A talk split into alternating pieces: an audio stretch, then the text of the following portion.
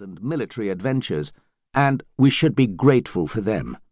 No one else came close to doing what Mike did with anything like the same feel and understanding for the world he wrote about. When I first discovered Mike's writing, I felt as if I'd finally found the author I'd spent a long time looking for. I hope you'll feel the same way. Roland White, 2016. Preface The people of what we now know as Angola have been crossing into what is now the Democratic Republic of Congo in one guise or another for hundreds of years before the borders were defined as we now know them to raid, to plunder, to take slaves, to wage war. The last forty years have been violent times in this part of Africa. Katanga, in the southeast of the old Belgian Congo, now Shaba province, was the scene of horrific violence in the 60s when Katangan secessionists, known as Simbas, tried to take control of that mineral rich province. And a last second, guns blazing rescue of mission staff by mercenary John Peters really did take place in 1964.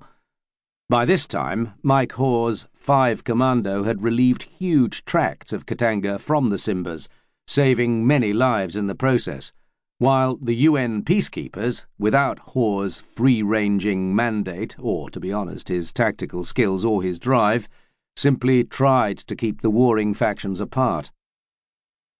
Missions and their staff have always been soft targets for anyone wanting to strike at something soft that won't fight back, or for any disaffected individual wanting a high profile target or wanting to hit out at Christianity Western influences, or the establishment. There is, as far as I know, no mission at Tenta, but there are still people there who remember the horror of the Simbas and the later violence around Kolwezi in the 70s, and there are still people there, non combatants, foreign civilians, at risk the next time it explodes. This is a work of fiction, but could it happen? All too easily. In fact, the Royal Marines were in Brazzaville, in the Congo, awaiting orders to assist repatriating EU nationals from escalating risk in the neighbouring Democratic Republic of Congo twice recently, in 1997 and 1999. Mike Lunnon-Wood, Chirundu, August 2001.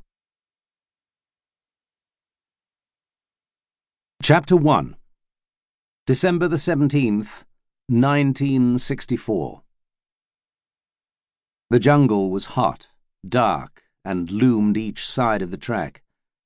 Henri Lafarge settled back in the driver's seat of the jeep, wiped the sweat from his face, took a packet of cigarettes from his pocket, and lit one, inhaling deeply. His hand was shaking slightly. It always did after an action.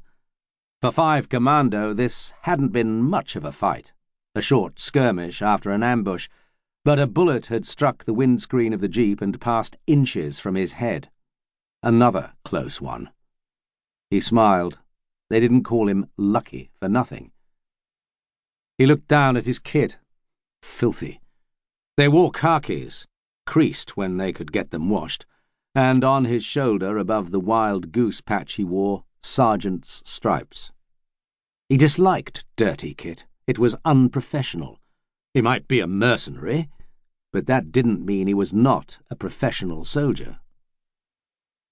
A patrol was moving forward on foot to the bridge, always the safest way after a halt, and as Captain Peters slid into his seat on the other side, Lafarge started the engine.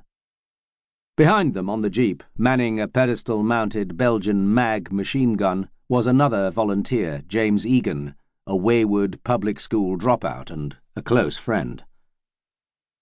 Henri Lafarge was a soldier just out of the Foreign Legion. His parents were Corsicans, but he had been born in Italy. At 24, a trained soldier speaking French, English, and Italian, he had been snapped up by Major Hoare's recruiters in the small flat in the avenues of Salisbury and Rhodesia. John Peters was a lithe, green eyed, quick witted Yorkshireman who had served time with the SAS. Hard as nails, he was in Hoare's view an outstanding.